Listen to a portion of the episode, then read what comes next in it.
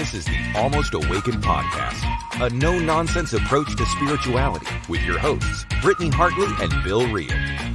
Here we dive deep into the wisdom traditions while acknowledging insightful breakthroughs in science, psychology, and human development. Our goal is to explore the good life and the very best of spirituality. No nonsense required. Check us out at almostawaken.org, where you can check out past episodes, make a donation, email us a question or comment, or find out more about the resources we shared. And now, today's podcast episode.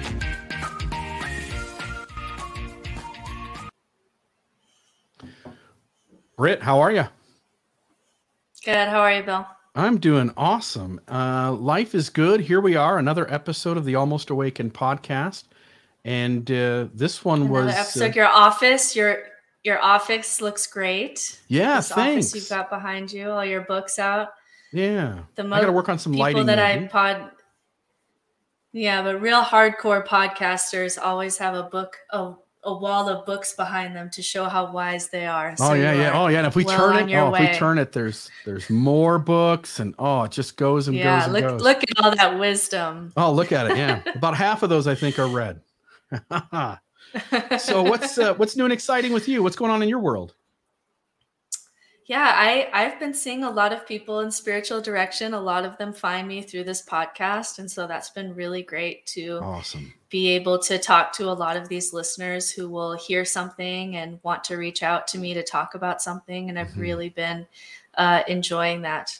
And so um, we also have some emails about people that, oh, I listened to this, or I heard this person, or I read this book. Can you invite them on the podcast? And Bill and I are chasing all those down to to get the guests that you really want to see and the conversations you really want to have on this podcast. So I've been really enjoying doing spiritual direction with a lot of the people who listen to this podcast and we just Bill and I are just so excited for all the people that we have lined up in the coming year to come have these really cool conversations.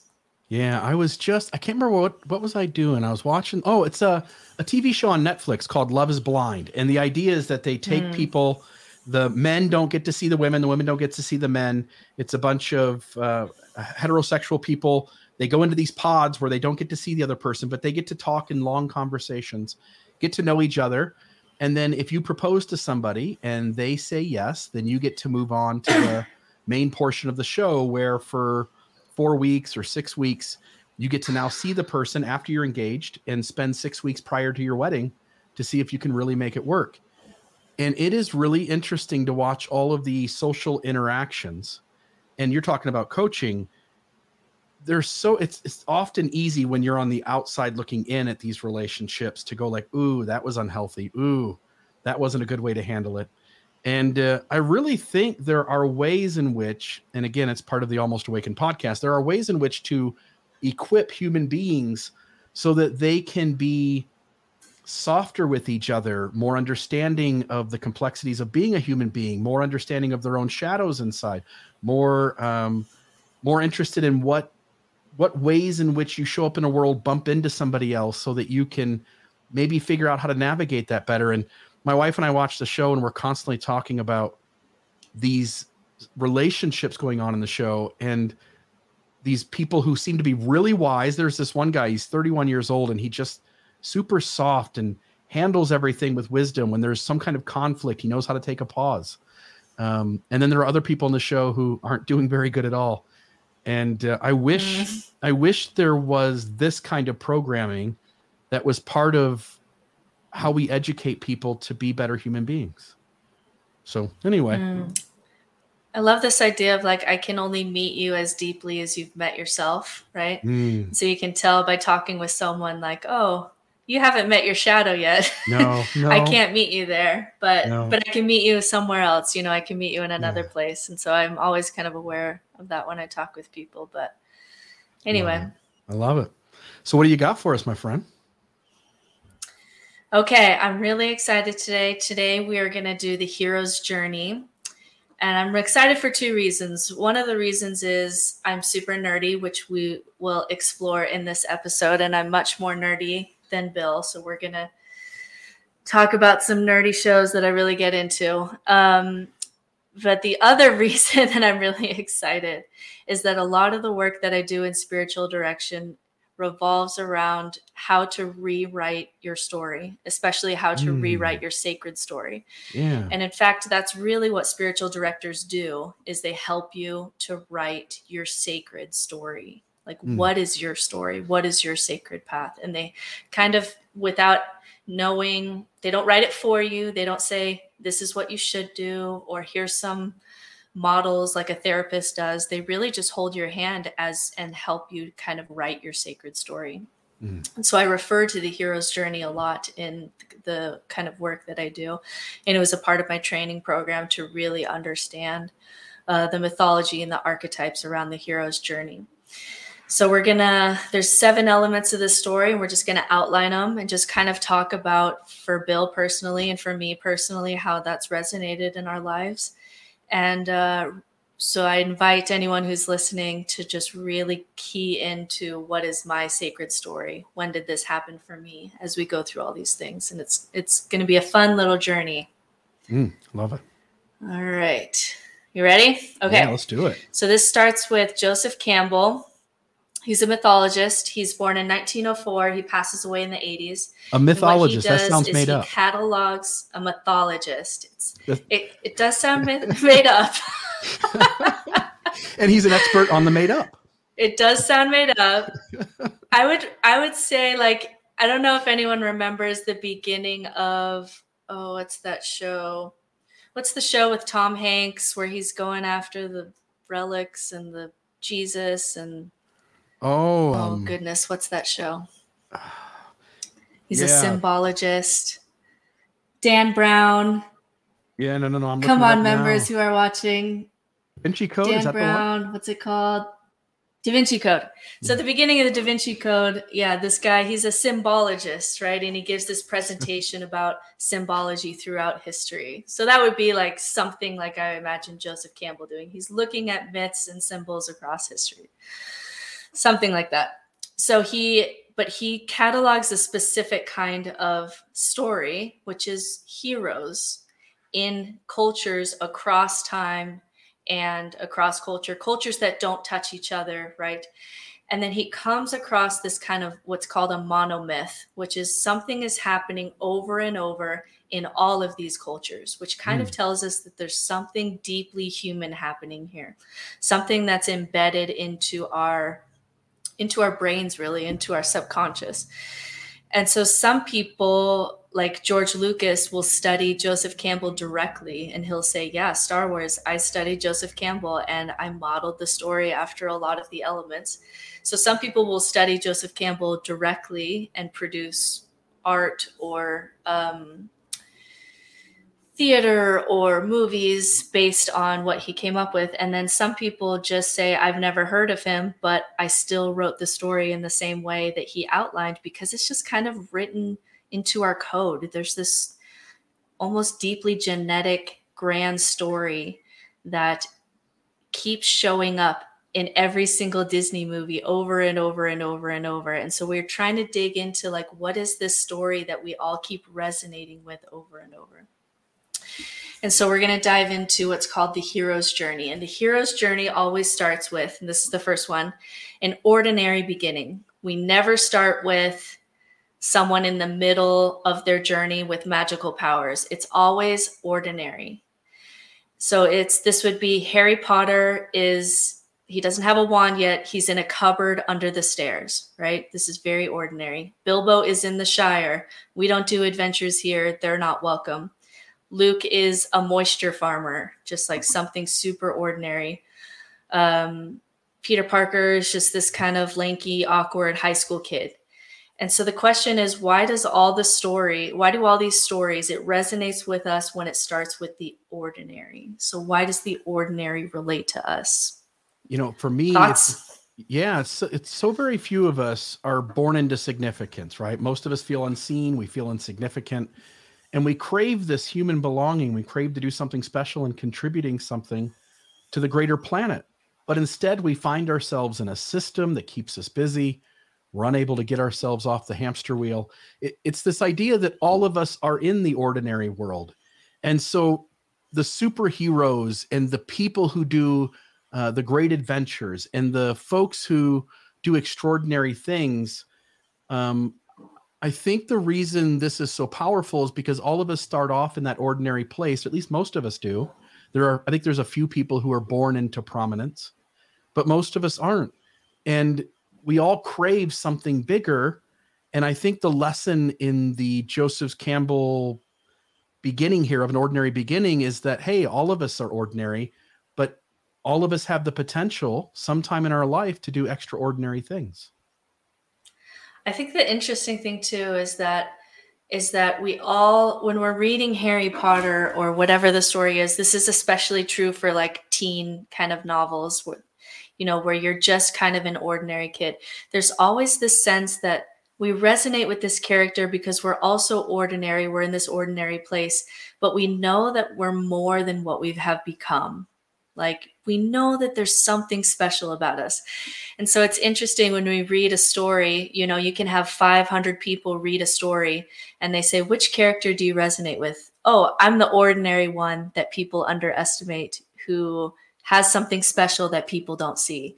And it's like we can't all be that person, but we do all feel like we are because we're in kind of our ordinary lives, but feeling like we're something maybe more, or that what makes us special, not everybody sees, right? And yeah. so it just relates to all of us.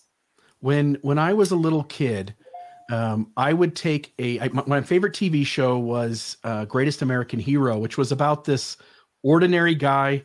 He was a teacher in a school and he happens to be out in the desert one day when an alien ship gives him uh, like a, a box that's got a magic cape inside and an instruction manual. Well, he loses the instruction manual and he's left to figure out all his superpowers on his own. And so I love the show, and I would I would put this red towel around my neck with a clothespin for my mom's laundry. And I would get up on top of chairs and I would jump off and try to fly. And in my head, I knew I could fly someday. Like I knew that if I just practiced, I could do it. And I think when we when we see Joseph Campbell's um, the hero's journey, every time we see it played out in whatever movie, books, TV shows, whatever it is, it starts off with that ordinary person because each of us can see ourselves, as you're pointing out, see ourselves in that ordinary character. And you wouldn't think on the front end that they have the ability to do anything special, but then life happens, opportunities come, uh, things things uh, come along that are invitations to do more and the process begins. And so i think each of us have a chance and we'll get into this as we talk about this uh, this hero's journey but each of us will get the chance in our life even among the average things we do to do things that involve the uh, the hero's journey. Yeah, and I think it's so interesting that stories that start, you can't start out with a story of, I am the greatest wizard of all time or I understand all of my powers. You know, I'm I'm at the end here, you know, I'm at the top of the game. When the story starts there, we just have nothing to resonate with, right? Because yeah. I'm not at the top of the universe here. I don't you know and it's it's this sense that i can only relate to you if you start in a cupboard under the stairs because i know what that feels like you know especially for teenagers all all the you know kind of young adult novels they all start with you know where you're just an awkward high school kid and then something happens. So that's the next thing that happens is the call to adventure so this would be in Harry Potter, and Al flies in and drops a letter. Something unusual has happened. Something out of the ordinary has happened. Luke is cleaning R2D2, just ordinary cleaning a, a, a droid, and comes across this message Obi Wan Kenobi, please help me from Princess Leia. Um, Gandalf tells Frodo the ring cannot stay here, or Bilbo, you know, is told we need we need a burglar for this adventure. Peter Parker gets bitten by a spider. In the Hunger Games, um, Katniss's sister Prim gets chosen, and so she volunteers. So in this moment, there's no map, there's no plan, just something unusual happens, something out of the ordinary. Yeah, I feel like Thoughts so there. many of us are afraid to take chances, and we are most of us, I think, are pre programmed to play it safe, to play conservative. And I often think the hero's journey is there to teach us to be braver, to take an opportunity, to take a chance. That that what makes society uh, a collection of people great is that there is um, those among us who do great things in all these different platforms or venues. There are the artists among us, those who write music or paint paintings, uh, write a play or a movie. There are those who do courageous things. They lead soldiers into battle or um, overcome great odds. And I think the hero's journey is in the collective consciousness because in each of our lives, there are opportunities that come along. And maybe we're predisposed to turning those down and playing it safe. And this is this entry into the collective consciousness to say, hey, take a chance, do something great. Maybe it'll fail, and maybe you'll fail 10 times before you nail it out of the park. And and I think it's so easy to give up on ourselves.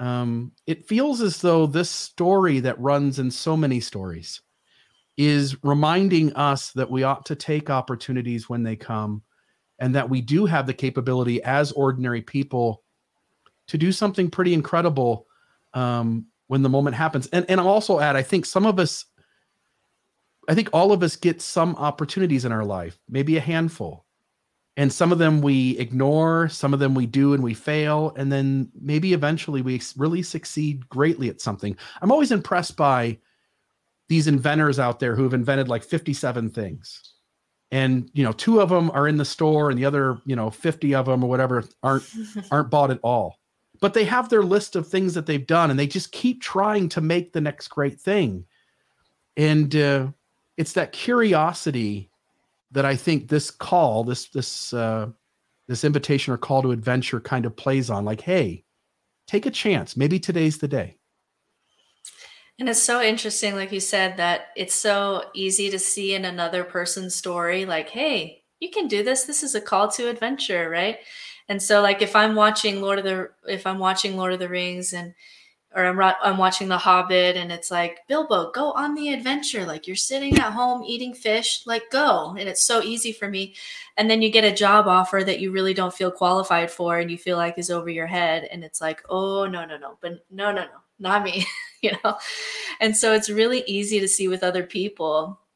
And I think we've all had, you know, it's especially as women, we'll get together and have lunch and talk about things. And, and uh, it's so easy for us to see in another person like yeah you can do this i know i know that you can do this but we don't know ourselves that we can do this yet and so it is easier to see in another person's life that this is an opportunity but our fear of failure and our fear of being seen and our fear of being vulnerable and our fear that it's just not going to be enough is really is really overwhelming and it goes back to our lizard brain like as long as we feel safe it's really scary to go outside the cave. You have to really um kind of break through things in order to in order to take those vulnerable steps. And so what happens is uh and and again not every movie not every story is going to have all of these elements but here are some common elements is that there's the call but like you said bill it's really human of us to have what is called the refusal of the call where it just feels like too much so in harry potter this would be harry coming out and say i'm not a wizard i'm just harry just Harry. Like I I'm not I I can't be a wizard, right? And Luke says, I can't Obi-Wan Kenobi, I can't follow you. Galactic Empire, I don't even know what you're talking about. I have to go home and help with the harvest because I'm a moisture farmer. I don't even know what the hell you're talking about. It's this refusal of like, this this can't be me. And so Bilbo doesn't want to go. He says, I just want to sit here and eat cheese and drink my wine. Katniss has this really um, sweet moment. And again, some of these longer stories will have like like in Harry Potter, there's seven books, so there's like a long hero's journey, and then there's like little mini hero's journeys. Yeah. It's all mixed together, but but uh, Katniss has this moment in the Hunger Games where he says to where she says to Gale like let's run away let's just try to survive in the forest let's run away from this and it's it's her saying I there's this call there's this invitation to be something bigger than and better than what you are and it is terrifying. And so there's this refusal of the call. Frodo has this moment where he says to gandalf um, you know i wish the ring i wish the ring hadn't have come to me. It's like this is too hard. Like what is being asked of me is is too much. I i don't know that i can do this Yeah, I mean, again, notice in our collective consciousness the fear and the rationale that pressure us into avoiding or even turning down the chance to do something bigger, um, more difficult, but also more rewarding. And there's so many chances to, you know, whether it's schooling, education, a job opportunity, starting your own business. We've all had thoughts in our head about doing something like that. And uh, some of those may seem even larger than life or extraordinary. And notice perhaps to the listener, notice perhaps in your own life how many times you avoid taking a chance before actually taking the chance. And now notice that among humanity collectively. Uh, the hero's journey enters our consciousness as a way to suggest that we stop living in fear and apprehension and instead doing what the system says to do to take a chance and to do something greater. The system, we all live in systems. We all live in societies, in uh, in cultures, and the the roadmap generally for all of us is to either get an education and get a job, or get a job and then do the same thing day in and day out, instead of doing something else. Instead of writing a book or um, getting certified as a, a life coach, instead of um, doing something you're passionate about, we just follow these standard rote uh, formulas for how we should live out our life. And we're so scared to take a chance that the hero's journey again is encouraging us to be aware when the opportunity comes and to remind us that you might have turned down the last one, but you don't have to turn down this one. Hmm. I there's a there's a comment over here from a fellow nerd who says Frodo offers the ring to so many people to take the job from him and I love this because even though it's hard to imagine our lives as as adventures like that we do this um we do this yeah in our, within ourselves where we say oh let me talk to this person and maybe they can tell me what to do with my life if I should do the you know divorce my husband or take this job or whatever. And it's the same thing as like frodo giving the ring to someone and say please take it. And then you know the wise galadriel says you know this task has been appointed to you. Your path of life cannot be given to you by anyone else. It's something yeah. that you have to walk mapless on your own. And it is terrifying and it is scary and it is hard um but yeah we have this tendency to just want someone else tell me how to do this T- someone else make the steps for me so that i can just follow it so i don't have to sit with all this d- discomfort and all of this unknowing. There there's this and so yeah um, go ahead. there's this thing that happens in all of the superhero movies where whether they are so take clark kent for instance. He from the planet he came from he was just an ordinary guy on the planet he came from and because he's on Earth and because Earth's gravity and all kinds of other things work differently, he now has, and because the other people on this planet don't have the abilities he has, he is now thrust into a space where he's extraordinary. There are other superheroes. You mentioned Spider Man. Uh, there are other superheroes who um, they're just an ordinary human being and something cool happens and suddenly they have powers. But what is common among all those stories is that almost every superhero, when they first get their powers, first realize that they are stronger and more capable or have some skill set that none of the rest of humanity has, is they try to continue living as ordinary human beings without using their magic power. Um, and what happens is they very quickly learn that they're the guy or they're the gal in this opportunity and it's only them that can take advantage of it. It's only them that can step up to the plate and do something. And so this refusing the call shows up all across these stories in so many ways. Um, and i think it's necessary. I think i think some of us don't want to do extraordinary things but then we come to grips that we're the person at the right place at the right time to do them.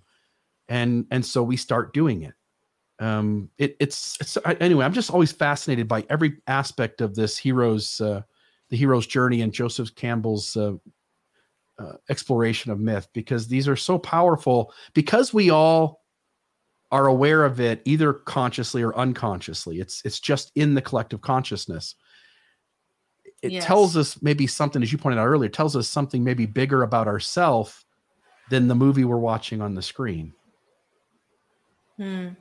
And I what I love about the refusal of the call is that you can think in your life, oh, I don't, you know, no no Al came in and dropped a letter and I refused it, right? But when you really dig deep, when we are confronted with something that is new and scary, a really common human response to that is to go back to the last time you felt safe, right? I I just want to go back to before this happened right and so we talk about this a lot in faith journeys like i, I want to go back to where i didn't know this or yeah. i i want to go back to when my marriage wasn't like this or I, I remember this is pers- this is a, a personal time where I refused the call or a kind of sense where I was refusing the call. It was the moment where I told my husband that I didn't um, believe some of the foundational things of the church I was raised in. And we just sat in this tension. And it was so like it was so scary. It was much more scary than an owl flying in with a letter. Like I would have much preferred that, right? This was like actually scary. I don't know what's going to happen with my marriage. And I remember um I had I had not been wearing garments for some time and it was so uncomfortable sitting in this tension between me and my husband when I had to to have that conversation that I actually put my garments on because I just had this desire to say I just want to go back to the time when things were okay. Mm. And I did that for a few hours until I realized, like, oh, whatever just happened, I can't go back. Yeah. But it's very, very common. And and you'll even see this with like you can develop phobias here. So you'll see in I like to watch really weird shows about what weird humans, what weird human things that we do. And whenever you look at like a, a weird addiction or even a food addiction, you'll watch like 600 pound life and it'll be some person and it'll say the last time i felt loved was when i was eating pie at grandma's house and they just keep eating pie like they were at grandma's house or whatever it was the last it's it's reverting to the last time that you feel safe so if refusal of the call isn't always like a no to the job offer it can also be I'm just going to try to force myself to go back to when the last time things were okay was because I'm so uncomfortable. And that's a really human response, but it's also one that limits our growth. Yeah. And I would only add that in these stories, in these movies, the call the call seems to be extraordinary itself right the flying owl or you've got some magic superpower bestowed upon you um, in life, sometimes the call is very subtle. Sometimes the difference between us going down one path or another is simply a a, comment made by somebody or some encouragement by another or uh, somebody taking us aside and saying, "Hey, you're really good at this. You ought to do something with that." Um, the call can be very subtle, and we ought to be cognizant of that so that we pick up on those moments when they happen. And sometimes we're oblivious to them yeah. and we still refuse or accept the call, not knowing it was the call. Yeah, I for me I feel like the call for my life the one you know the the call that I'm afraid of, the invitation for something greater that that I'm afraid of is often the call of like a difficult conversation that I know I have to have. Like those like I would there's some conversations I've had to have in my life where I would have much rather have been Harry Potter walking into facing the dragon in the fourth book. Like I would have hmm. much yeah. preferred facing a dragon than to walk into this difficult conversation, right? Yeah. So what happens next is the first threshold where uh, one of two things usually happens where you decide to go on this journey so this would be like Bilbo, he is sitting at home. The rest of the party has left. He's sitting at home looking around and he's realizing this adventure is going on without me and I'd better go. And so he runs off, he gets, he signs his contract, he runs off and he joins the adventure. So sometimes it can be a choice, like I'm going to go answer the call, go on the adventure, have the conversation, whatever it is. And then sometimes it's forced upon them. So this would be like Luke. Um, Luke actually refuses the call. He says, I'm going back to the farm because I'm a moisture farmer and there's a har- harvest. And when he goes back, his aunt and uncle have been killed. The farm is gone. You can't go back. So one of two things happens. Either they choose to take the adventure or they're almost forced to like the path back is gone. You can't go back. It's gone. And so you you choose to go forward. And so then the next thing that happens in the story is some kind of aid or mentor or guide. And there's a lot of really common archetypes here. This would be um, like a, a Hagrid would be Harry's first mentor, kind of telling him what's going on. Eventually, that kind of turns into Dumbledore. Um, for Dante's Divine Comedy, which is a, a, book that I spent a lot of time with, this would be Virgil or Obi Wan Kenobi or Gandalf, Uncle Ben. Um, and it's this idea that is built into the story that wherever you go wherever you're going you can't do it alone it's your journey it's your path but you you're going to need some help you're going to need a mentor and a mentor will often show up and this often shows up in the form of an old man or an old woman which i think is super interesting so it's often like a gandalf dumbledore type like an old wise man or there's also old wise women too. So this would be fairy godmother. This would be like in Pocahontas, the movie at least, uh, like a grandmother willow, like a wise old tree or an old hag. And so in in our kind of archetypal memories, when you're taking the first steps on that journey, you're really looking for someone with some wisdom. And often that's displayed as someone who has aged they've they've earned their wisdom through age and so this will be yeah so you're you're looking for the fairy godmother the the old uh, wise grandma the gandalf the dumbledore. That's who's going to show up next. It's someone to offer wisdom in this new and scary place. Yeah and uh, you know each of us in our life we're lucky to bump into a few people who have more experience more wisdom more of a grasp of life uh, that we wish to have. And they open us up to seeing the world differently and seeing ourselves differently and they help us to see that accepting the call is the better choice or the right choice. It's a chance to live a life of adventure or of social justice work or a life of creation. Uh, they help us see that we really must do the right thing and make the outside world a better place and or make the ground or world uh, within us a better place. And notice too sometimes there's more than one mentor. Um, in uh, matrix for instance uh, there is Morpheus, who is kind of the first one to come along, but then uh, he, still doesn't believe in himself and he goes to see the Oracle. Uh, in Star Wars, there's Obi Wan Kenobi, but Luke doesn't quite believe in himself yet until he gets done uh, with Yoda. And so mm. often in life, there are multiple mentors who are trying to point us to something. Uh, sometimes we get more than one chance to grasp it, and sometimes we don't. Yeah, so it's I, I, love this place where there's there's a place for the old because I what I really love is it, it's a place where the old wise woman has a part in the story, a very important part in the story. And in our culture, women, you know, we're supposed to try to stay young forever. And I feel like that's losing something. You're missing the old wise woman in the story who has something to contribute, right? And so built into the the mentor part of the story is this idea that you're going to need help and it's also a place to um, serve if you find that you're the person who has been there before that's where you can show up for other people too. So it's this really beautiful place of um, yes we're all on our own individual paths but we do still need each other's wisdom.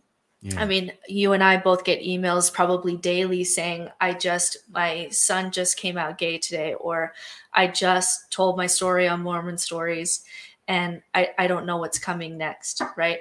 It's this call for like, I think you've been down this path before and can help me. I think you have some wisdom there that could help me. Um, and we've all been in we've all been in that place before because it's really scary when you're taking those first few steps into the unknown but as you keep asking for help usually someone you'll be able to find someone who has some kind of wisdom to impart to you there's this phrase self-made man and i'll apply it self-made woman as well and i don't like it i actually just heard the phrase today i was listening to some podcast and the person was talking about his father and he said, My father was a self made man. He went into, I forget what the business was, but he went into business and started a business and it was successful and he hit it out of the park. And I never liked that phrase ever since I was a kid and heard it because nobody's self made. We all bump into people, we all have certain opportunities thrust upon us. We all, you know, uh, my parents used to say it's not necessarily um, what you do, sometimes it's who you know. And in life, and I think the whole point of the older man or the older woman is to remind us that there are people in this world who run counter to the society around us. They've got life experience, though. You can tell in their voice there is wisdom. They're doing something a different way. I remember being a young uh, kid, 14 years old, 15 years old. My dad and my uncle, two of my uncles actually, and a bunch of us cousins, we played a golf tournament every year. We called it the Masters after the professional tournament. And we actually handed out a green jacket when we got done. And we went to this country club one year and played. And uh, the adults went and played in the first group, and then a couple of us kids played with another guy who was a complete stranger to us. And for the 18 holes that we played, this guy was like 65 years old, and he told us about all the cool things he did, all the life opportunities he took advantage of. And even in that moment, just talking to this really interesting person who I didn't know prior to this game of golf, I realized that some people get an opportunity and they take real advantage of it. And I carried that with me all through my life. I was always looking for, I was a lazy uh, student. I, I didn't work hard at my schooling, but I did always keep my ears to the ground and my eyes open for an opportunity that would come along. Um, and it's kind of interesting how certain people have impacts on us throughout our life and the things they say we might bump into them just for an hour and uh, or maybe even just a few minutes or a few seconds and they can make a world of difference in the path that we take yeah that's a really beautiful way of being and i feel like you really you really model this bill when i think about your attributes you really model this for people it's it's this idea that everyone i talk to has some wisdom to offer me that could help me they, they know something that i don't know right and that's yeah. a really beautiful way of of of meeting people, right? Instead of this idea of like, I know everything about everything. Let me tell you what to do with your life. Meeting people with, you have some wisdom, you have something in your story. It, it, it would be like when you're playing a video game, you're kind of walking around to see, like, oh, this person has like this spell and this person has like this elixir of whatever. And it's like, we actually can do that as humans as we bump into each other. People have have hidden um, strengths and wisdom and sometimes hard earned wisdom that uh, can can help us along in our journey. Um, just a so quick note that's too. really beautiful. Sometimes the mentor isn't a person. Sometimes the mentor is mm. a book or a philosophy, mm-hmm. or maybe it's a mm-hmm. YouTube mm-hmm. video. Um, maybe it's a post on social media. When when I was going through my original onset of going like something isn't right in my spiritual world, it just fell into my lap. Uh, Fowler Stages of Faith, and when mm. I read Fowler Stages of Faith, it really was a mentor that would, at least on some level, be influencing me for about the next decade. And uh, mm. it spoke to me, even though everything about my system told me not to take that as truth, everything in my system told me to discard it. It rang true in my insides and I couldn't let go of it. Yeah, sometimes the mentor can even be ourselves, right? This higher self that, uh, as we're having kind of these internal, this happens in books a lot, yeah. um, where you're kind of having more of an internal monologue and a dream will come or an image or a memory that will kind of cue you to your higher self and you'll actually end up teaching yourself something and so mentors yeah mentors this this this is books and experiences and people and just someone somewhere who has something to offer you in this place that's really scary right mm. um so the next thing that happens is in the stories that you leave the ordinary. So this is called the first threshold. You've left the ordinary. You're at hogwarts. You're wherever you know wherever the story is going. And you're demanded to respond to a larger reality that was always there but you didn't know it right? You've left the matrix. You've left the ordinary in some way. So so there's danger and there's fear and excitement and wonderment Um, this is you're showing up as a hobbit in in the big world. You're seeing elves for the first time. Oh, there's this great little line from um, Samwise Gamgee where he's walking away from the Shire and he stops and he goes, "If I take one more step, it's the farthest away from home I've ever been." And then he like kind of just like takes a step like this, and it's just like this beautiful moment that I've left. I've left safety. I've left the ordinary. You've left Tatooine. You're Dante with Virgil. You've got your mentor. Now you're walking into hell, and there's the the gates. Abandon all hope, all ye who enter here. Um, you've left ordinary life and you've walked into the chaos. You've taken the first steps uh, on the journey, and you can, sometimes you can't go back like Luke, and sometimes you're choosing not to go back because you're choosing to go here. Um, but you really have to confront fear in this place. But hopefully, in your journey, you have at least a mentor or two telling you that, yes, this feeling is scary, but you're not going to die. Let's keep going. Yeah. Right. Yeah. Um, you know, each of us, each of us must confront that the world wasn't built the way we thought. And so, entering this world, like in these books or these movies, maybe they go to a different planet, maybe they enter a new country, maybe they show up in a new world. Um, but for us, it's maybe just realizing the world isn't built the way we thought it was. It doesn't reward the actions or behaviors the way we thought. It doesn't value the principles that we thought it should. And so we do wake up to another planet. We sense that this environment can and is manipulated in ways that we've never considered. Uh, perhaps it is all of the paperwork, permits, and red tape of starting a business. Maybe it's harder uh, to start your new opportunity than you thought. Maybe you sense just how big of a task you have created for yourself and fear sets back in. We sense just how overwhelming it is, how daunting it is, and we long to go back to where it was simpler and more mundane. Hmm. Here's a funny, I had to laugh at this comment uh, Merry and Pippin, this would be back in Lord of the Rings, learn that they serve alcohol in la- larger mugs. There's this great moment where he goes, it comes in pints. Like, yeah. I had no idea. And what's really interesting is that the world that they're going into has always been there. So it's never like the world just came into existence today. Like that planet just like just appeared you know for everyone the world that that they're walking into has always been there. Hogwarts has always been there. Outside of the shire has always been there. The world outside of tatooine was always there. So the, it's a breaking almost of like innocence a breaking of naivety where you think that this little world that you live in is the world is everything. And it's stepping into wow the world is much bigger and more complex and scarier and more wonderful and it's just so much bigger than what i imagined. And that's something that i think we can all relate to because when you're a child you know your whole world is is what's going on inside your home right? And and school. And um, i think all of us when we get older we don't realize the things that our families do that you know you think your family is normal and then you realize oh this is the way that my family is unique. Well you don't go you don't know that until you go outside of your family into the world. And so this this first stepping out in into a, a new world it is a world that has always been there. You just didn't know it. Yeah. You you now see the you now see the world with new eyes. Yes. Mm-hmm. yeah. It was there all along um, but it was there all along. Yeah. Yeah. Yep.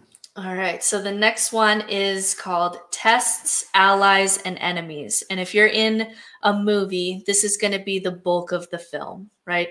So this would be various tests and challenges, friends that you make along the way, enemies that you make along the way. This would be, um, you know, like in, in Star Wars, the very beginning with Luke, the call and going off with Obi-Wan and all of that that that happens in the first few minutes but the bulk of the movie is challenges right so this would be a lot of the action uh shire we have this whole story that goes through to Mordor. There's a Balrog. Gandalf dies. Boromir tries to take the ring.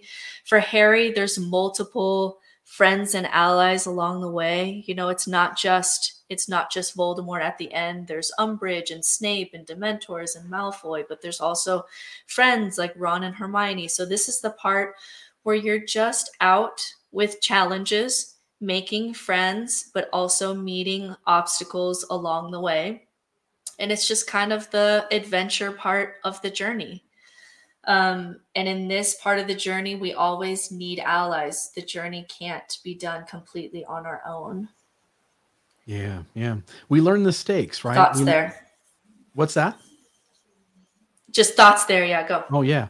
We uh, it seems like maybe there's just a little tiny delay. We learn the stakes. We learn uh, who is really cheering us on, uh, who really isn't on our side. A lot of times, we learn in these processes, and you see this play out when somebody is supposed to be your ally and they turn out to have been plotting against you. Some of the people you think are your allies or your friends aren't. They don't have your best interest, and sometimes they even have the opposite of your best interest at heart. Um, it's not always who we expect to be on each side. We need others to be on the journey with us, right? We need helpers. We learn about what others are expecting from us and what others need from us. And we learn our own capability in meeting those and the task of this new life. And it's it's a recognition that again we're going to fail sometimes. It's going to go south. We're going to be in an experience and we think we know ourselves and we think we got our behavior worked out to where we're going to make the right choice. And then in the heat of a moment we don't and we fail we make a mistake. Um, but as you point out not only these tests but we are sorting out who are the people who have common interest with us and who support us. And and those whose interests are maybe the opposite of ours. Um you know i i, I used to help out a bunch with politics um campaigns and, and putting signs in yards calling voters. And my politics have changed over time as i became more aware of the world as it is. And sense that the way i thought things worked didn't and then I learned that some of my allies were my enemies, and some of my some of my enemies were my allies, and and that's played out in the professional world that I've participated in as well. This is really where we learn how the world works, and we learn how we work inside. Yeah, and you're just can. What's really helpful here um, when I'm working with clients is it's really helpful in your brain to say, This is the part of the story where blank because it can be really helpful when you're in a challenging part of your life, just like a challenging part in any one of these movies that we've mentioned. Oh, this is the part of the story where Katniss has to face this. This is the part of the story where um, you know Luke has met Han Solo and Chewie, but this is it's time to face Darth Vader, whatever the part of the story is, right? You can say that to the character on the screen. You know that this is part of the story and they have to do this. But it's also really helpful to do that for your own life so that when so that you're putting your suffering and your challenges and your uncomfortable feelings into a larger story. And that's actually something really helpful. Human beings need story, especially those who um you know were raised on a certain story and then lost it like lost faith in that story and now you feel like you have no story it can be really helpful to say in that space this is the part of the story just like harry potter and lord of the rings and star wars where i'm going to meet some challenges. Okay. Okay that's this part of the story.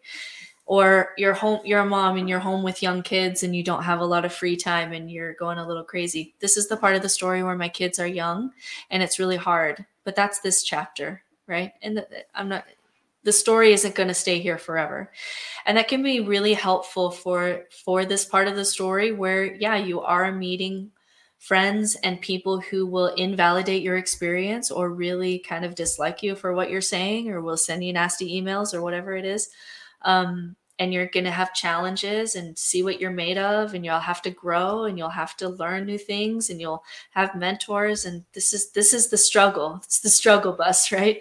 And so it can be really helpful to put those feelings and those struggles and really say to yourself this is the part of my story where this is happening. It can off that can often kind of just like calm down the anxiety a little bit like oh okay this is this is just a part of my story. This is just a chapter.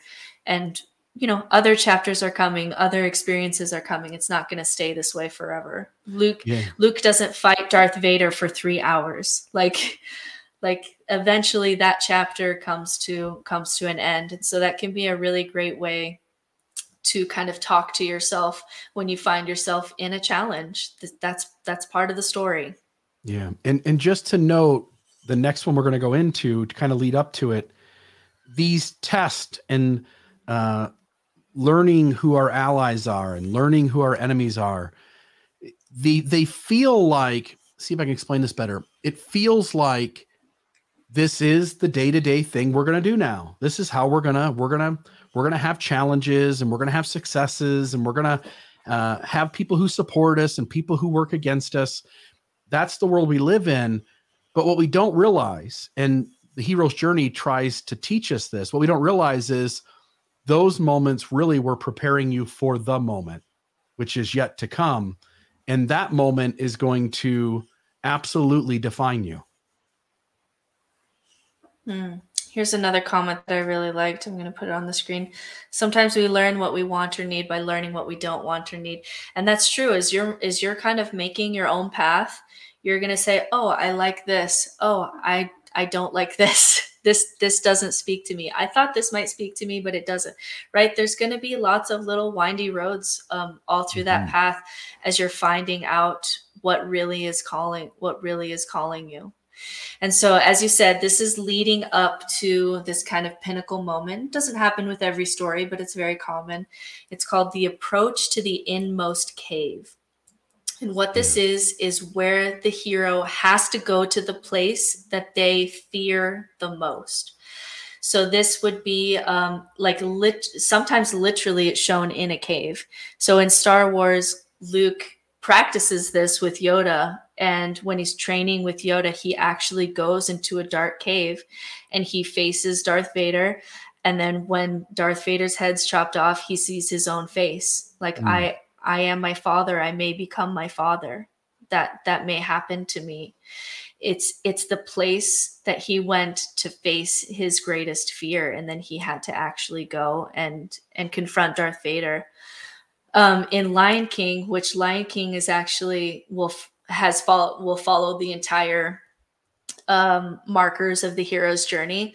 So Simba at first runs from his call. Like he runs away and does Hakuna Matata. And literally, I, you know, I'm called to be king. I am running away, Hakuna Matata. And I'm going to go eat bugs over here with the pig and the meerkat. And so then Nala comes back and recalls him back to his responsibility. So Simba meets his mentor, which is the wise old monkey. Again, we have this old symbol again. But the moment where Simba has kind of like a come to Jesus meeting with himself is he's running through the dark jungle and he looks down and has this conversation with his father, right? And his father tells him, You are more than what you have become. That is the place Simba was afraid to face the memory of his father. He was afraid for his father to be disappointed in him. That was the place that he feared. And so he's literally running through a dark tunnel and he looks down at the dark water and has this kind of confrontation with with um Mufasa. But um it's a very very common symbol of you're going to go to the deepest place, the place you're afraid to go um, in Harry Potter, there's a couple places this happens because, again, this is a really long story. But the one that stands out for me is when Harry realizes that he's the seventh Horcrux at kind of the end of his journey. He um, he says, "I am about to die," which is uh, for people who haven't watched Harry Potter, this is just made up words to you, but he's holding this golden snitch at the end. He's never been able to open it. He's never been able to open this golden snitch until he faces, I, I think I'm going to die. Right. And that's the place he was really afraid. Um, and he didn't realize that he was wrapped into this and that he may die in this journey until that moment. Um, in Lord of the Rings, there's another a tunnel to a deep dark cave. It's when Aragorn is answering his call and he walks into the day the cave with the dead king. And above the cave it says the way is shut. It was made by those who are dead. And it's the place that aragorn feared um, going into and to really take his place as king. And he had been running from this call through the whole movie but he walks into the deep dark cave and faces his responsibility yeah. Um, in Star Wars, Rey admits to herself that her parents aren't coming and that they were no one, that they traded her, which is a truth that she had really been keeping from herself. Um, in Lord of the Rings, Frodo again, he's in an, he's abandoned in a spider's cave and he realizes that he doesn't have Sam and that he chose wrong and he's actually bitten uh, or stabbed by the spider and all hope is lost. So this is the place where you meet yourself the most deeply it's a place of darkness, and it's mostly the place that you've been avoiding. So just overwhelming fear, overwhelming fear. And the hero has to go there. Yeah, you know, I was saying I was saying in the last part, you know, these tests and learning who your allies and enemies are, these tests are there to you you think that's the day-to-day stuff you're going to do now and the reality is it's preparing you for the moment and as you're pointing out, the moment is almost always internal.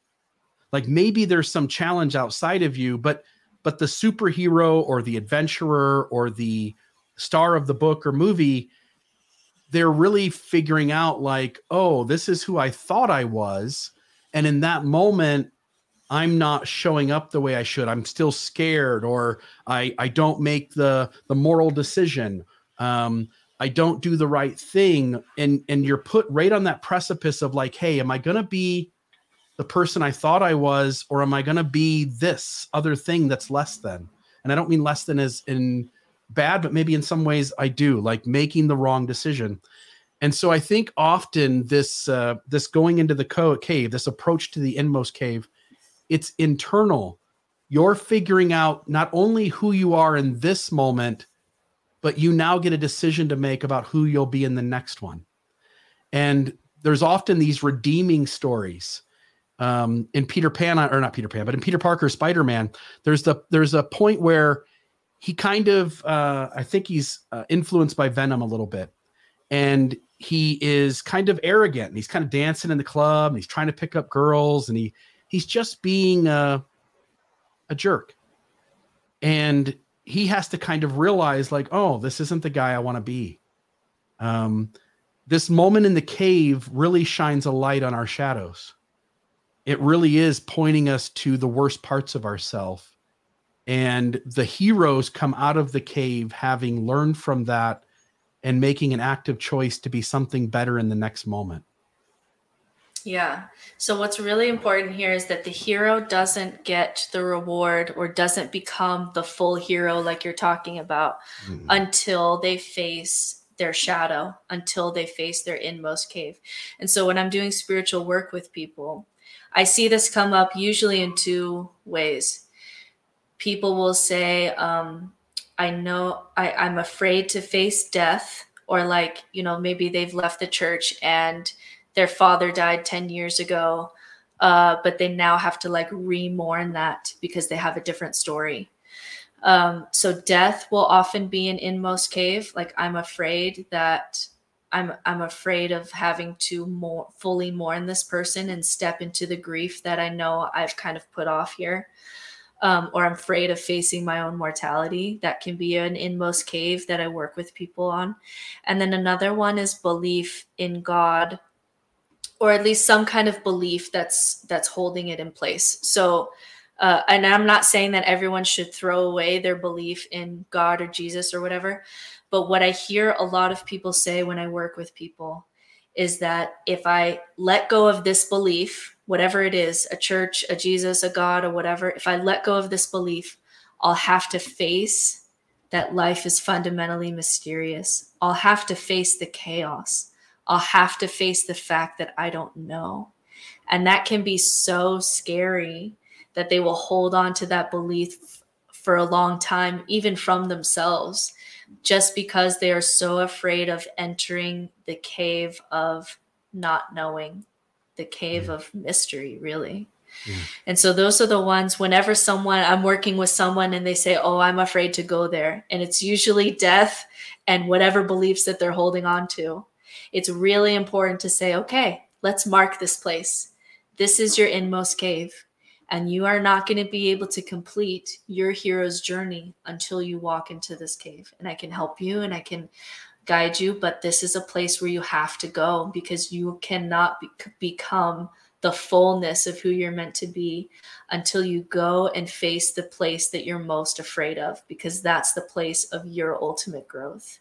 Just like Luke could have been a great Jedi, but if he didn't ever face Darth Vader, he didn't become the Jedi that he could have been, right? And so it's this moment, and, and same thing with Simba. He could have stayed, he could have stayed in Hakuna Matata land and really just like, nope, that side of my story is over here and I'm going to keep it over here.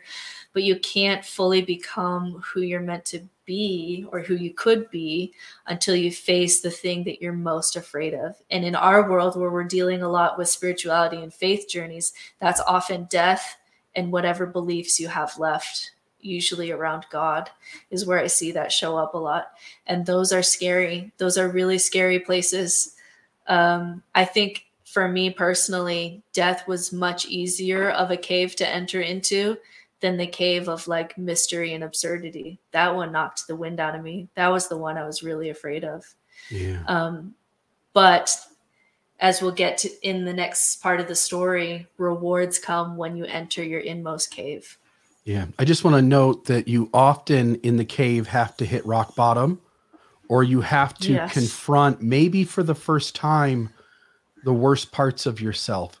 And one of, and again, this only tangentially connects, but in Superman, it's really his encounter the first time with kryptonite, right? Like it's his, mm. like, hmm. oh, like, oh, maybe I'm not strong all the time. Maybe I'm not maybe I don't have superpower all the time. Maybe I am just normal if I encounter certain things. It, it really is kind of getting the chance to see your shadow self and and or you hit rock bottom. You're at your lowest point. You're at the moment where it really couldn't, as you pointed out earlier, it really couldn't get any worse than it is right now. And I think we've all had those moments where you know, I remember a certain instance in my life, and I won't share it here, it's too personal, but there was a moment in my life where for about two weeks I was in despair.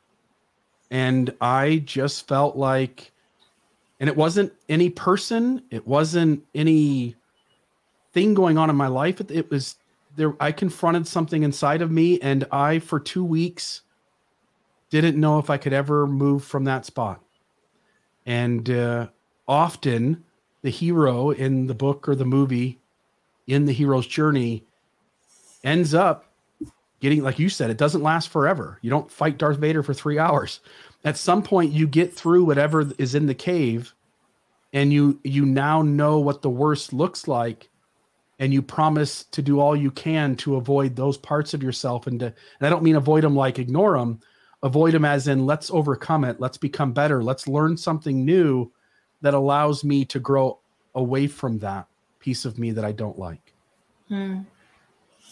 Yeah, and once you once you confront whatever is in your inmost cave, whatever the thing is that you're most afraid of, um, one of the rewards, and we'll go to rewards next, is one of the rewards is that like things aren't quite as scary ever again. It's like you've met the biggest dragon, right?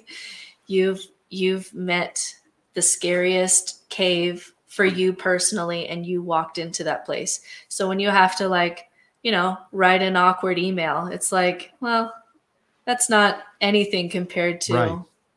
The the big dragon right the big dragon within that i just faced and so it can give you some you know i survived that so I can survive anything, which is one of the rewards. So, yeah, so the next phase after the hero goes to the inmost cave is the reward. And uh, it, sometimes this can be like the princess or the magic sword or the water of life that saves a loved one or resolving a mystery.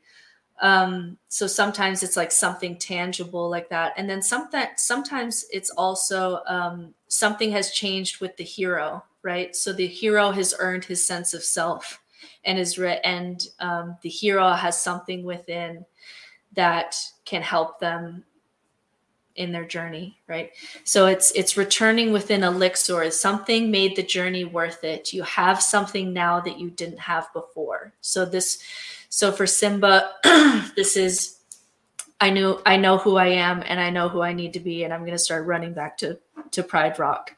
It's I have something now. I've faced I've I've gone to the inmost cave. I've faced myself. I've I've faced the memory of my father. I know who I am now and I'm now I'm going to go, right? So it can be something physical. A lot of this time a lot of the times this is represented in stories as something physical, a magic sword or whatever. Um, but it's often a reward of something inside. So in Harry Potter, there'd be a couple times. Um, so like Harry Potter, he returns back home, but he has Hedwig. He has the wand under his bed. He knows that no matter what his aunt and uncle does, I've changed. I'm special in some way. I know that there's people who love me.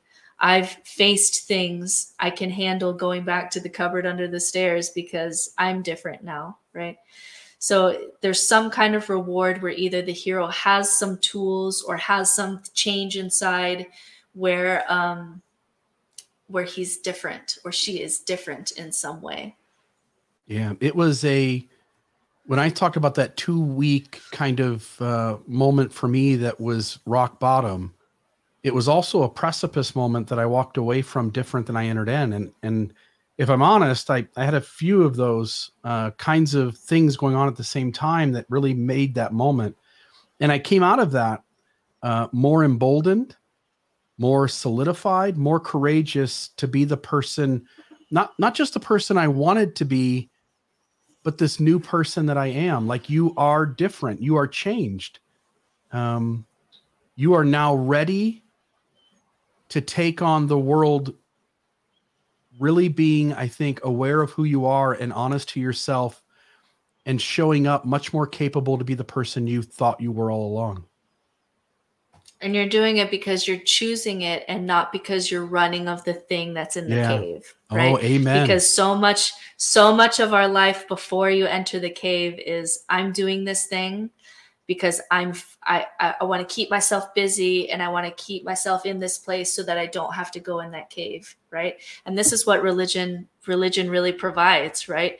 You in some religions uh you really never have to face death because they're's this story that just makes it all okay. Like oh i don't have to think about the suffering of this child. They're with jesus now. Like i don't have to go into that cave of like imagining that some people's lives are just suffering and abuse and then they die. Like i don't have to go into that cave. I don't have to feel those things. I have this nice story in there with jesus now.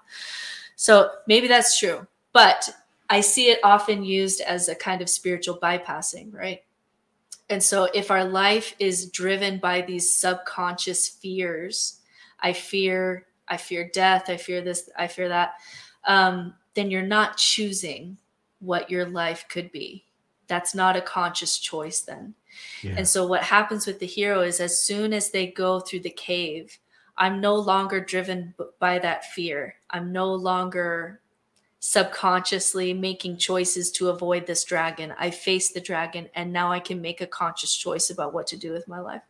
And, and so I love and yeah, go ahead. Well, I was going to say, and um, you're no longer trying to meet the expectations maybe that others have of you you're now just being the person you were meant to be. Mm. I love this. There's this quote in Harry Potter that he's tra- he's training these wizards, and he says, "Every great witcher wizard has started where we are now. Why not us?" And I love this thought of like, well, why why not us? Why not me? Why why why not me? Why can't I take that path? I've I've faced I've faced my fears. I can choose this path now and not because you know i'm running from something but because i'm choosing that this is what i want my life to be mm, love it do you want to address that? I want let me address this comment because this is really interesting. I work with this a lot. Um, we had someone comment i'm still at the clueless and lost stage of ex-mormonism.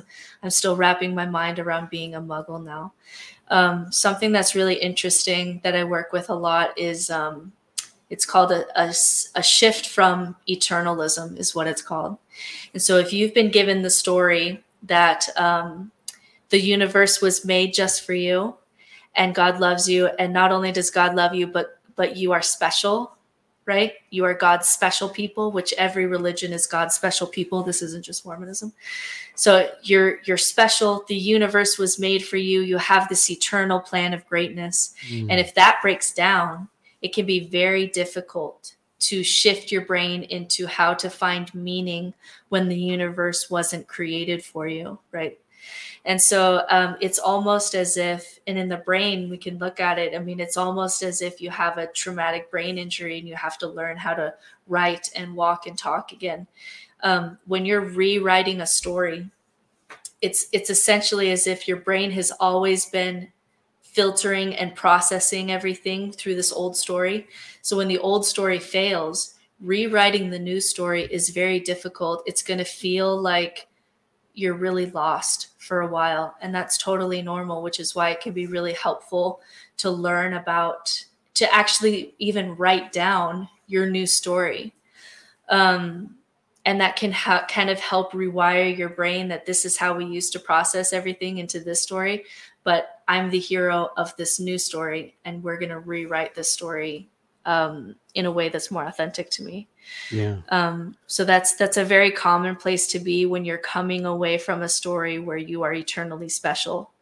It's going to take some time for your brain to shift away into a new kind of story, a new way of being, but it can get there, especially if you practice and even write down you as the hero of your own story, which is why this hero's journey is so great for um, so great for you to do internal work with. Yeah, it it sounds, you know, the way she worded that, the first thing came to mind is the dark night of the soul, right? Like that moment where the world you thought you lived in crashes and you don't know how to make sense of it yet. And we ought to at least recognize that our lives have lots of dark nights of the soul. Like there are lots of moments. Um, it is that innermost cave. And it's not, we're not going to just run into one innermost cave in these hero journeys. Again, as you point out, Lord of the Rings is a multi volume set. So the theme plays over and over again. But in a general hero's journey story, there may be just one innermost cave, but the teaching is there that we're going to run into these caves over and over again and learn new things about ourselves and have to confront pieces of ourselves or pieces of the world that we didn't think were there or they're not what we thought they were. And uh, the lesson at least in the subject matter that we're talking about today is that there really is a light at the end of the tunnel. As we endure that it feels hopeless. It feels like th- there's no way to make sense of it. This is i'm now lost. And the reality is that you'll look back a year from now, five years from now, 10 years from now, you'll look back and go, oh, like that was a moment and there was light at the end of the tunnel and I came out stronger and better for it and more able to make sense of my world in ways that brought me peace or joy or gave me the capability to deal with other hard things that came ahead. Yeah, and that is a really important uh, that's a really beautiful thing to give yourself. It, it really gives yourself some grace when you're in those kind of cave moments where it feels like I'm I'm just to be suffering forever. Is just to say, oh yeah, this is this is the part of the story where I face this fear. This is the part of the story where I grieve this death. This is the part of the story where um, I don't know what I believe for a while, and that's really hard. But I know at the other at, at you know when you leave the cave, you have some kind of reward you're you're better for it. You've changed in some way. And mm. so that can give you hope that how you're feeling in your inmost cave is not the way that you have to feel forever yeah. right? Yep. that there's transformation to, on the other side. Yeah i wanted to address this question here. So jerry says just curious do persons who don't have family members who are lds or part of a high demand fundamentalist religion who leave that religion do they have the same kinds of problems transitioning? And, and you know as one who converted to the church who had no family, I would say it's a different set of problems. For instance, when I went back to Ohio this past year, there was a big party of my family members on my side. None of them, you know, every single one of them, never Mormon. And as we sat and had a conversation and had fun, we had a meal and we all laughed and joked and talked to each other for hours on end. Really great time. What I had to confront was that my family actually had a healthier human dynamic to them than the system I came from, which manipulated me into believing that they were the top echelon of, of human behavior. So, for instance, men and women had equal power and in their voices when they spoke at that family function. My aunts and my uncles, mm. my dad and all of his siblings, uh, whether male or female, had equal power in their voice. There wasn't men were above women. That wasn't that wasn't real. Number two, the in-laws in the biological siblings had equal power as well. So the aunts who had married into the family, the uncles who had married into the family, had as much power in their voice as the biological siblings in that family. Same with the cousins, same with the nephews, the nieces. There wasn't any discrepancy for gender or for whether you were married in or biologically part of that family. And what I realized in that moment as I watched it, it was like a light bulb moment. I'd never seen it before. I, it was always there, but I'd never seen it. And when I saw it for the first time, I realized what the church had taken away from me. It had convinced me to put distance between me and my family. And I had missed out on a lot. And so I know that people born into the church have their own set of traumas and unhealthiness that they have to work through that the church gave them. But I, I would just say that being a convert to the church, there were parts of it that were easier and there were parts of it that were almost more sad. Mm, that's interesting.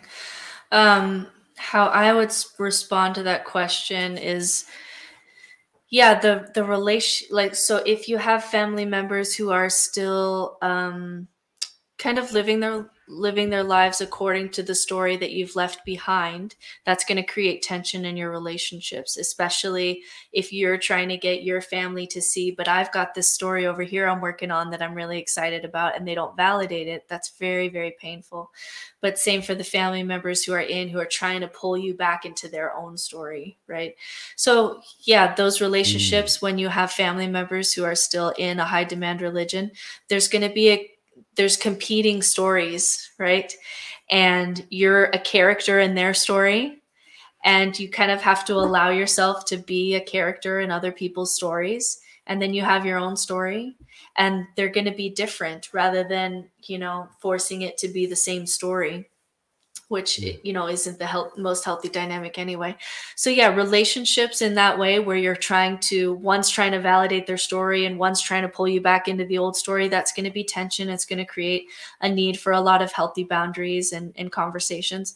Um, but the individual uh, journey of uh, losing your beliefs losing your sense of self losing your spiritual community losing the way that you process life losing the way that you process suffering, all of that individual stuff, you still kind of have to go through whether or not your family are active or not. So the individual part of that journey is still hard. It's still painful to lose your foundational belief system.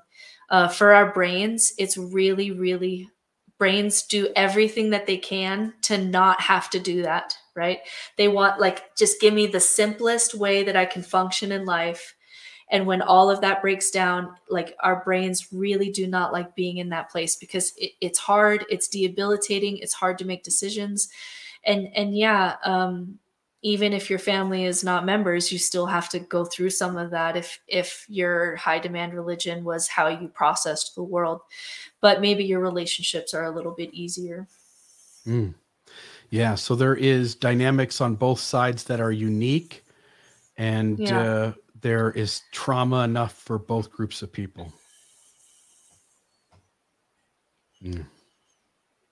Okay, ready to go the next. So the next Let's part of our story here is re, uh, starting the return to the ordinary world, and so it's an integration back. Uh, so we learned something from the ordeal, and we have to bring it back to ordinary life. So, uh, we're not back yet. There's something that happens to, before we get back, but there's at least a road back. So the eagles begin to carry Frodo back, or Harry wakes up in the hospital and Dumbledore tells him that he's, you know, saved by the love of his mother. That the the hero is returning to some kind of starting point. Um, Harry, you know, Harry in in the summer goes back to the cupboard under the stairs in in some way the hero has to return. And some people uh before before people get mad at me that does not mean that to be a hero you have to uh, return back and sit in the congregation that raised you or the people that raised you or you have to blossom in the garden that you were planted in. Um, what's interesting here is that the return to the ordinary world does not mean that you are go you have to go back to the same place. So Frodo for example, he goes back to the Shire, but he is so wounded, right? His wound in his shoulder still hurts. He's changed so much that he can't stay there. So he writes his story, he leaves it with Sam, and he goes off with the elves to the next world, right? And so returning to the ordinary world doesn't always mean that you have to go back to the same place, although often they do. It's just it's just a way of you've gone to someplace extraordinary and you have to bring it back to ordinary life or you have to bring it back to your community or you have to integrate it back into the ordinary world. Mm. I think this moment where you're placed back in some sort of setting that you were in when you were the ordinary person. I think it's a lesson for us to recognize that we've grown. Like now you're back in this moment. Um, you're back in this world that you were in before, but now you're changed. It's not the world that's changed, it's you.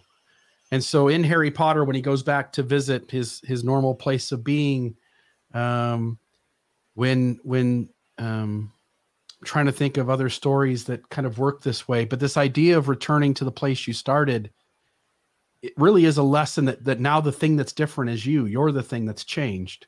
Yes. you're the thing that's different. I love i love in lord of the rings so merry and pippin and sam and frodo go back to the shire and they go back to the bar really where the whole thing started.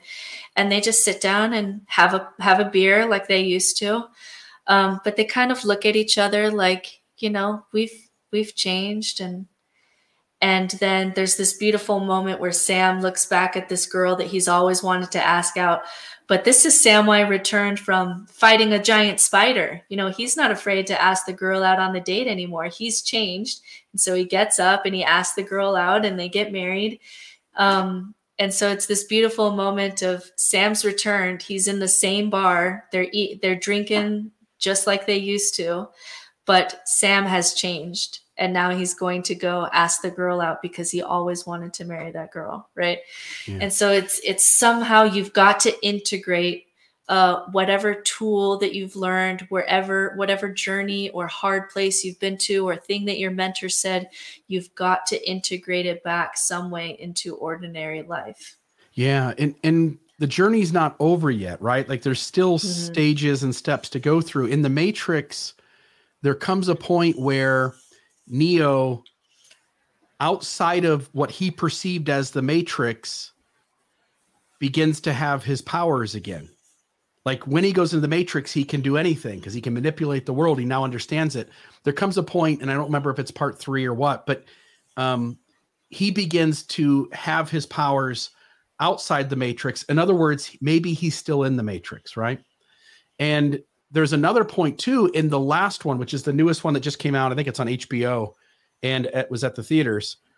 But in the in the very beginning of the la- the most recent Matrix movie, he's back in the Matrix again. He's been uh, at least on the beginning of the movie, he's been uh, programmed or brainwashed to that all of his past memories are erased and he thinks he's back in the real world and he doesn't even know that he's in the matrix but he's changed he's different so when things happen rather than being oblivious to it the little glitches he notices them like he now has more capability he is different even though the matrix is still working like it did in the beginning he sees the glitches and he notices them uh, rather than someone having to come to him and to convince him. Yeah. So what happens there? So you start the return to the ordinary world. We've already kind of talked about this, but the next element is some kind of resurrection. So some kind of something happens in the story so that we know that this person has changed. So a, and and often it's some kind of form of resurrection, especially in mythology. But in like Lord of the Rings, when Gandalf faces the Balrog, so he's in his inmost cave, he's facing the Balrog, he thinks he's dead um, and when he returns, he's Gandalf the White, like a literal kind of resurrection. I'm different now. I used to be Gandalf the Gray. Now I'm Gandalf the White. Um, in in stories, even biblical stories, people are given new names. I used to be Saul. Now I'm Paul. Like I'm different now. Something has fundamentally changed about me. Um, in Harry Potter, he actually has a resurrection stone, um, which is really interesting because there's there's the symbology of the resurrection actually spelled out as the resurrection stone. And he has this wonderful sequence with Gan with um, Dumbledore where he asks if he's dead. Am I dead or is this happening in my head? And Dumbledore has this great line of, you know, just because it's happening in your head, why does that mean that it's not real? And so he gets to choose, you know, if you want to go back, you take this train and you go back. Um, but you, you know, you're different now. The hero has changed uh, not just a little bit not just like i conquered this little dragon like you've you've faced the inmost cave you're integrating it back into your life. And so there's some kind of symbol in the story that you've resurrected or changed in some way. Um, as darth vader uh, i love the end of star wars. I sometimes cry when um, they show Yoda and Obi-Wan and Darth Vader kind of their ghosts standing there, right? Because Darth Vader resurrects and has his um you know, his come around moment where he he's the good guy, he's changed, he's been vindicated. Um Jonah in the in the Bible, he's he's spit out of the belly after 3 days. So sometimes there's this symbolism of 3 days which is really uh, which happens in the Bible quite a bit, some kind of three day transformation. So it's just it's just going to show that yes, yes, the hero is returning and integrating something into daily life, but they are they are fundamentally different in some way. Yeah, at this point, perhaps they've overcome their shadow or their fear or their weakness or the thing that the thing that got them in that cave maybe at this moment they've overcome that they've they've transcended whatever it was that was their greatest weakness or greatest yes. fear whatever you know inside or outside of them whatever that thing was they encountered in the cave they now come back completely changed in having overcome that thing and so the next part of the story and this goes back to the question of why does this storyline show up everywhere and literally once you kind of get the elements of the hero's journey every Disney movie, it's like, oh, this is a hero's journey. Um, why does it keep showing up over and over? And I think this last part has something to do with that. Why this is written onto our subconscious is almost like a message from our ancestors. So the last part of the story is that the hero comes back with something that can be shared with the rest of this with the rest of society, with humanity in some way. It's called the return of the elixir. So Harry uh, has the wand of power, but he breaks it because no one should be this powerful. That's the gift that he gives the rest of the wi- wizarding world. Frodo leaves the book with Sam to continue the story. He writes it, he finishes it, but he moves on with the elves. Um, Simba sends the hyena, you know, he's defeated Scar. He sends the hyenas away, and life comes back to the Pride Lands, right? This isn't just a change for me, this change extends out outwards. And it's almost like this message from our ancestors as we're talking about this story being in our subconscious of in order for you to be who you could be, you have to face these things. But when you do, come back and bring those gifts back to society because that's the only way that we're going to survive and learn and grow and transcend and get better. And hopefully, each generation of children has a better life than the one before. Um, I have a list of Disney movies here. So Marlin comes back with Nemo, but he's changed and he lets his son go and explore. So they're in the same house, but it's bye, have a great day at school instead of freaking out.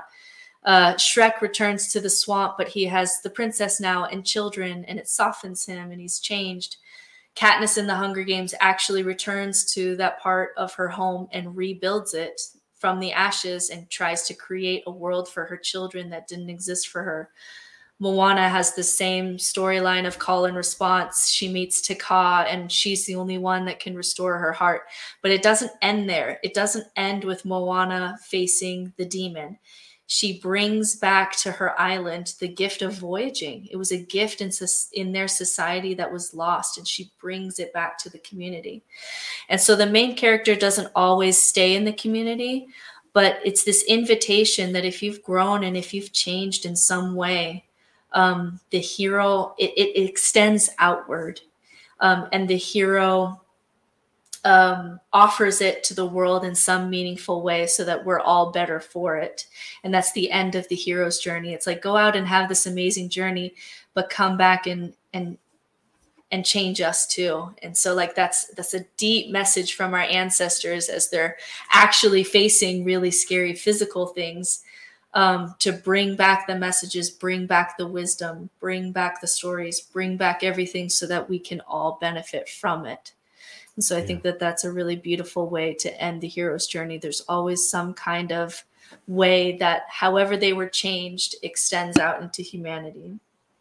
When the hero comes back, um, we sense more possibilities to influence the world for good. Notice the person who comes back with the elixir is now in is now capable and in a place where they can be the mentor to others we now have the tools to show others a better way. We now sense the world is changing in real time. When somebody has gone through the hero's journey, they're now the wisdom voice for the next generation of people going on the hero's journey. It's it's how we as a society, a culture, a collective consciousness, it's how we keep building on past things. It's how we keep adding to the collection. You know, Joseph Campbell noticed it and he wrote about it. But human beings have been telling these kinds of stories forever. Um, Hercules, uh, Jesus of Nazareth. Uh, you know, you can pick out the hero journey concepts within the Christian story. Um, this template has been around as long as human beings have been telling stories. And there's a reason for it. It serves us it helps us to sense bigger and better. It helps us to sense that maybe what is popular is not always right and what's right is not always popular and to pick out those wisdom voices and to know somewhere inside of us that those voices are trustworthy, that there's real wisdom there, even if it runs counter to the culture that we live in. Yeah, and it's I, I just imagine this story or some version of this story, right, told around a fire with a small tribe. And when you're talking about tribal survival, everyone's got to be their best selves and bring that best self into the tribe, or you will die. The tribe mm-hmm. will die, right? Um, you're not going to be able to survive the challenges of life and the suffering of life unless everybody is the hero of what they have to offer and are offering it to the group. Um, and so it's really just written into our subconscious. And so it shows up sometimes on purpose because people like George Lucas will study Joseph Campbell. And then sometimes it just shows up by accident because it's just written into our code. But one thing I do want to bring up is how the patriarchy can affect the hero's journey because of course most of these stories are from the male perspective these are men with swords slaughtering dragons is kind of like the template for this kind of story and so what i get a lot is uh, mothers who say well i i'm not on a hero's journey i'm just kind of home with my kids right and we we even talked about this you and I and Janice Spangler Bill when we did uh, Buddha and we were talked about how Buddha left his wife and his son to go get enlightened, right? And so men get to leave and go on these grand adventures, or they get to go off into India and meditate and do all these cool things when across history women have been home raising children. And so there's this idea that motherhood isn't a hero's journey because it's not a spiritual journey because it's not an adventure. And so I've I read this book. Um, it's by Lisa Marchiano who is a Jungian analyst, and uh, we listened to her podcast a little bit, Bill and I, in preparation for this podcast called "Motherhood: Facing and Finding Yourself." And it's about reclaiming motherhood as a spiritual journey and as a hero's journey because the honest truth, especially to the just especially woman to woman here, the women who are listening in the audience, um, a lot of times mothers don't think of themselves as going through um, kind of a hero's journey. But when you are sleep deprived and you look down at your body and it's been ripped in half and you don't even recognize it anymore, and you completely lose your sense of self. You completely lose your autonomy. You when you get sleep deprived there are thoughts that have come into my brain that have scared me that i never thought as a functioning adult before having kids that i would think. Mm. and in that moment in the middle of the night when your brain is just done sometimes even violent thoughts will start to show up in your brain and that's totally normal. And you have to choose to love that child anyway even though it's taken your life and it's destroyed your body. And your brain is you don't even recognize the thoughts in your own brain. If that's not meeting yourself in your deepest darkest cave it's the, if that's not a dragon worth slaying then i don't know what is. And so part of the hero's journey that I work with with women, particularly women who have had children, is kind of reclaiming that even though a lot of these stories have a male perspective, because patriarchy exists just kind of everywhere anyway, um, reclaiming motherhood as a kind of hero's journey too, because I've had to meet. There's this great there's this great quote that says um, the greatest thing about not having children is that you can think that you're a good person before you have children. And it's true. Some of the darkest shadows that I've had to meet of myself place things about me that I wouldn't have known if I didn't have kids. Um, I had to meet because, you know, my nerves are on fire and I'm sleep deprived and I'm up with these kids and I've lost, I've lost my sense of self and my identity and blah, blah, blah, blah, blah. And that is a place that can be an inmost cave too of transformation too. And that hero's journey is not talked a lot about in our society. It's supposed hmm. to be oh become a mother and it's like this magical bonding experience and everything is happy and beautiful. And the reality is there's some dragons and dark caves in a mother's journey. And so to reclaim that as a hero's journey even though there are not movies where the mother just has children and has to deal with it and becomes better. That's not modeled as a hero in our society. That's just a mom. They're supposed to do that, right? And so um, for women, I think a lot of the hero's journey is reclaiming some of motherhood being a part of this spiritual path, even though for patriarchy reasons, we like to focus on men with swords fighting dragons and saving princesses um, motherhood can very much be a hero's journey too, even though it's not often modeled in our society. Yeah, patriarchy's done a lot of damage in that, right? Like men, men write the story about men for men to read, right?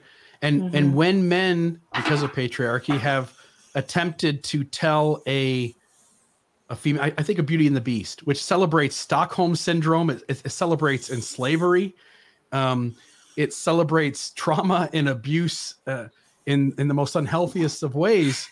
And so women lack these healthy stories. And i think we're finally getting there. We're finally getting to an age yeah. where you're seeing female characters or people of color or people of sexual orientation. Uh, wonder woman being a great example of of how much that story is being celebrated in the modern age. Um, we have to do a better job because the hero's journey is happening to all of us all the time. Mm-hmm. It's it's really a the hero's journey is a human story. Right, and motherhood is is I think one of the hardest, if not the hardest, spiritual paths to go on. uh, because you just do lose so much of yourself and you have to give so much at a time when you have the least to give you have nothing to give your cup is empty um, you know you have nothing but that you have to choose to love someone anyway and there are no rewards. There's no you know like magic sword that just like shows up and helps you like all these other stories. And even stories like moana and elsa where there's like not a prince involved which is great. It's great to have these female lead stories. Um there we don't have we still don't have a lot of um motherhood hero stories. Yeah. it's just not something it's modeled it's something that's expected and so it's this really sad moment where I see these women who um, they think that they're not spiritual because we don't have mothers of young children. You don't have time to meditate an hour in the morning and, the, and an hour in the evening to become enlightened. Um, and so they can feel like they're not spiritual. But when you have nothing left to give in the middle of the night, and you choose to show up anyway, even though there is no one that notices, there are no rewards, um, and there is even a part of you that resents that child for the life that they took from you because they just take so much and you mm. choose to show up anyway. That if that's not a hero's journey i don't know what is but it's really not claimed as one. And so i just really wanted to highlight that um, that motherhood can be a hero's journey and a spiritual journey but it's often just um, not portrayed as that. Yeah. Amen britt. That's beautiful all right. So that's it for me. Did you want to? Is there anything left that really resonates you, or did you want to talk about your story as a hero's journey, or anything left? Uh, I yeah, I think all of us should get at least a little excited about telling our story as a hero's journey. Um, I won't do that because I don't think anybody else cares a whole lot about my story. But uh, the reality is, I as I was listening to the podcast in preparation for this, as I was listening to each stage and going through the outline, I absolutely see very uh, direct, obvious moments in my life where it fits very much into each of those things. Uh, there was a call. There were mentors. There, there was failure. There were successes. There was the, the, the, the dark cave. Um, I think if each of us look at our lives, we should be able to pick out aspects of the hero's journey within it and again, I'll just say kind of my last thought, which is we all ought to, within the hero's journey, recognize the encouragement to do something different than what the rest of the people, the culture, the society around you is doing. You should feel that nudge to take on new ideas and to wrestle with new concepts and to take on new learning and to take advantage of a new opportunity. And yes, things can go south. Sure as hell they can. But man, sometimes not doing anything seems the scariest of all. Mm, and not doing anything when we when I read when we read about what people regret the most on their deathbed, it's almost never things that they did. It's almost always things that they didn't do. So I mm-hmm. love this quote that says, you know, if you're if you're trying to kind of design your life's path and it looks exactly like someone else's, it's not it's not your path. You know, you have something to do. Everyone has something to do. It's this call from our ancestors that everyone has something to offer the community here and we are all lesser for it if you don't go on that journey and offer it to us we are all lesser for it you know we yeah. need everyone to to do this work because we need we need the gifts that other people i need the gifts that other people have that i don't have the journeys that they've taken that i haven't taken. I need that wisdom uh, in order to make sense of my own story you know? So it's this beautiful call that we all need each other to yeah. to do this work. And and now i'm different and i'm able to pass the elixir on to my grandson. Um, it is exciting to be in a world where you, through you, through one's life and experience, through that wisdom that's gained, you now have tools to pass on to your kids or your grandkids, um, to pass on to the world by writing a book, to pass on to the world by being a social justice warrior, whatever it is.